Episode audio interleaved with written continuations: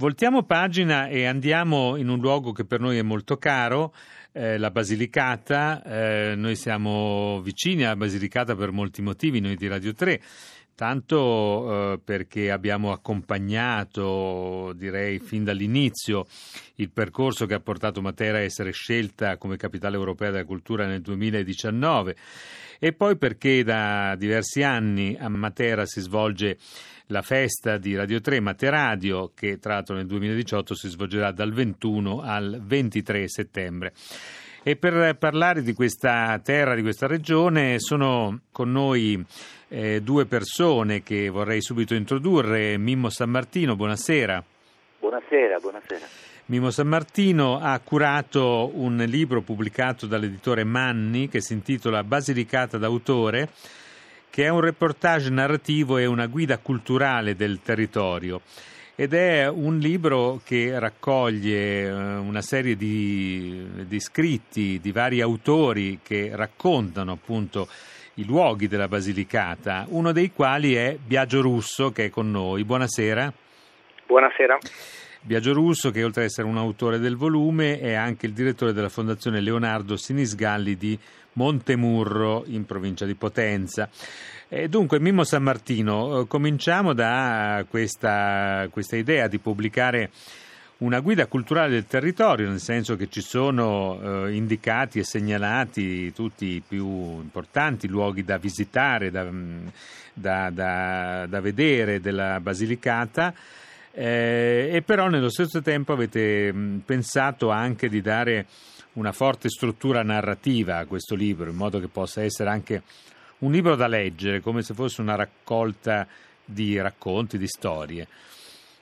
Mimo San Martino. Sì,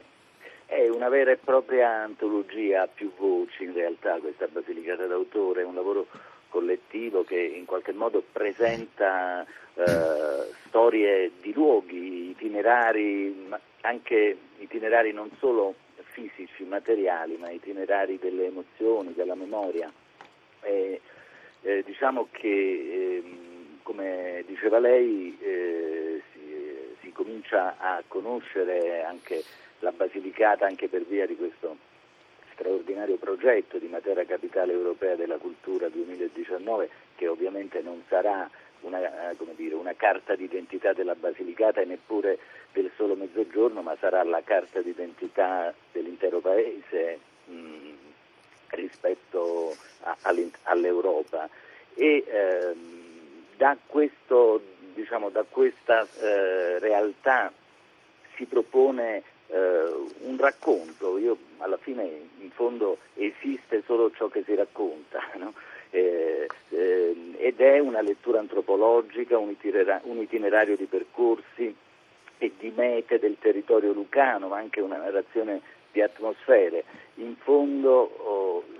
eh, con voci anche abbastanza diverse, in questo senso dicevo un'antologia perché c'è la, il registro narrativo, il registro anche più eh, che richiama in qualche modo il saggio, eh, ci scrivono mh, autori di, di vario calibro. Tra l'altro mi piace ricordare che in questo, in questo volume c'è l'ultimo scritto anche di Giovanni Russo,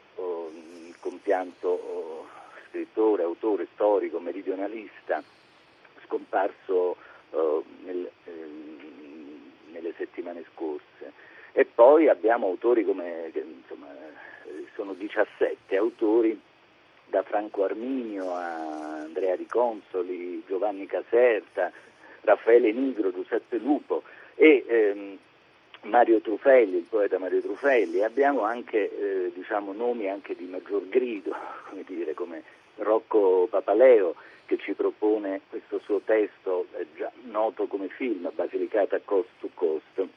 o eh, l'attore Antonio Petrocelli. Eh, ciascuno di questi autori, eh, come appunto si diceva prima, si ricordava di Biagio Russo, ma me compreso, racconta un pezzo di questo territorio, per cui vengono presentati oltre a Potenza e a Matera anche il Vulture, il Pollino, i Calanchi, le valli dell'Agri e del Basento, la storia del Monte Sacro di Vigiano e le piccole Dolomiti Lucane, insomma c'è questo itinerario variegato che propone questo racconto, che in fondo poi è una dichiarazione d'amore a, a una terra, a un luogo che però, come dicevo, non è soltanto un luogo fisico, è molto di più. È un luogo dell'anima sicuramente, e giusto per eh, come dire, dar conto insomma, della varietà di registri linguistici che viene adoperato in, questa, in questo libro, in questa antologia, come giustamente lei l'ha definita. Eh, chiederei a Biagio Russo di raccontarci un po' quello che eh, come dire, le storie anche molto lontane in realtà dal, dalla Lucania che lui racconta in questo suo scritto, eh, dove appunto si parla, si parla, anche di New York, si parla anche della costruzione di una statua, insomma è molto variegato no? questa, questa scrittura. Certamente, in pratica il racconto che che ho scritto io, un racconto particolare, geografico, ma è anche un racconto che, che, ripropone storie, storie che nascono dalla terra, storie che nascono dalle illusioni, dai sogni e in effetti l'inizio ecco, del mio racconto parte da un evento storico realmente accaduto, la frana a Montemurro del 26 febbraio del 1907. È la storia di due bambini che si ritrovano così in una culla, in un fosso, la famiglia è persa e, inevitabilmente ecco, la Madonna dal volto bruno di Vigiano li accoglie sotto la propria ala protettrice. Vengono quindi rinchiusi in un orfanatrofio e lì a Vigiano, eh, paese non solo caro alla, eh, alla Madonna, eh, imparano il mestiere della liuteria, quindi essendo Vigiano un antico paese eh, di musicanti, di ar- soprattutto di arpisti, questi due bambini si ritrovano in una bottega. È, una, è un racconto che eh, tiene conto quindi non soltanto ecco, della, diciamo, della, storia, della storia di un paese, di cantori, eh, di, eh, di, straordinari quindi musicanti, ma è anche la storia ecco, che segue che, che, parte da Vigiano e diventa una fuga che porta questi due bambini orfani ma eh, musicanti straordinari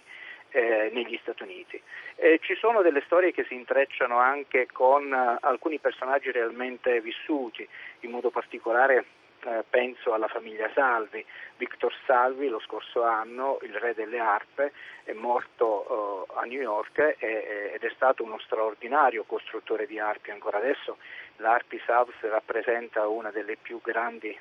eh, case produttrici di arpe e lui, la madre, era di Vigiano eh, è inevitabile che la storia di ogni lucano si intrecci con la storia eh, di, eh, di, chi fugge, di chi ritorna, di chi costruisce la propria identità e anche attraverso eh, i sogni e le ferite, le lacerazioni che avvengono all'interno delle proprie storie, dei propri drammi. Grazie Biagio Russo. Eh, Mimmo San Martino, lei invece ha intitolato il suo racconto La grande madre. Eh, e, mm, e, c'è sullo sfondo anche un luogo, eh, un luogo sì. effettivamente fisico, insomma, però è, è, molto un racconto che parla, come dire, davvero di, di, storie che hanno a che fare con l'anima più che con i luoghi. Sì, in realtà dietro a questo luogo insomma, si racconta un po' eh, di Castelmezzano, questo paese che con Pietra Pertosa è scavato nell'arenaria, sono i due paesi delle Dolomiti Lucane diventati diciamo, eh, recentemente celebri per, questa, mm, questo, per, il volo dell'angelo, questo, mm, mm, insomma, questo, questa dimensione per cui questi due paesi che sono divisi da una gola profonda sono uniti da un filo d'acciaio eh, eh aggrappati al quale a 400 metri di altezza dal sole, è possibile guardare il mondo parte, dire, dal punto di vista dei falconi. E intorno a, al volo dell'angelo poi è cresciuta la via ferrata, il percorso delle sette pietre. Insomma, questa, questa, questo immaginario ritrovato che è diventato anche un nuovo racconto eh, di questa realtà ha fatto rinascere la possibilità anche in chiave economica di questi due centri. Memoria e innovazione hanno per esempio fermato quello che è un dramma molto diffuso nei piccoli borghi e nelle aree dell'interno, non solo a sud, ma insomma anche qui a sud, che è il tema dello spopolamento, dell'abbandono della, dei paesi che si svuotano come appunto che diventano in qualche modo dei gusci vuoti. Ebbene, in questo racconto stato, eh, diciamo, riscop- sono stati riscoperti mille anni di storia, ma mille anni di storia in chiave soprattutto dal punto di vista dell'immaginario. La grande madre e la scoperta un po' di queste figure, di queste figure che sono addirittura eh, risalgono a, a, una dimensione precristiana, insomma, di questa madre terra che poi riprende il volto delle Madonne che nel corso dei, dei secoli sono, hanno rappresentato un punto di riferimento importante per, per eh, diciamo, l'immaginario e anche per, non solo per la pietà popolare, ma anche dal punto di vista dire, del riferimento culturale di, di, queste, di queste persone. Ma insieme alla storia anche delle leggende, come la leggenda che è molto straordinaria perché io l'ho raccolta dai vecchi e poi ho scoperto che a distanza di, di decenni la ricordano anche i ragazzi, del, diciamo i giovani, i ragazzi del, del nostro tempo, che è quella del tempo in cui i padri al compimento dei 60 anni di età venivano eh, ritualmente presi sulle spalle dai primogeniti e portati su una rupe e, scar- scaraventati giù per, da questa rupe, come come, dire, come, come scarti di natura, perché erano a 60 anni e a quel tempo si era molto vecchi e consumati dal, dai dolori, dalle fatiche della terra, eccetera. Finché un giorno uno di eh, questo padre preso dal figlio, mentre sta, il figlio lo sta portando, si ferma in un luogo eh, vicino alla cappella dell'ascensione e eh, dice, eh, il padre dice sì mi ricordo anch'io portato, sono venuto qui e mi fermai qui quando portavo mio padre. Non ci sono più tornato, ci torno oggi non per portare ma per essere portato. È la legge come dire, ineluttabile del tempo eh, eh, a cui non ci si può sottrarre. Questa cosa fa scattare nel figlio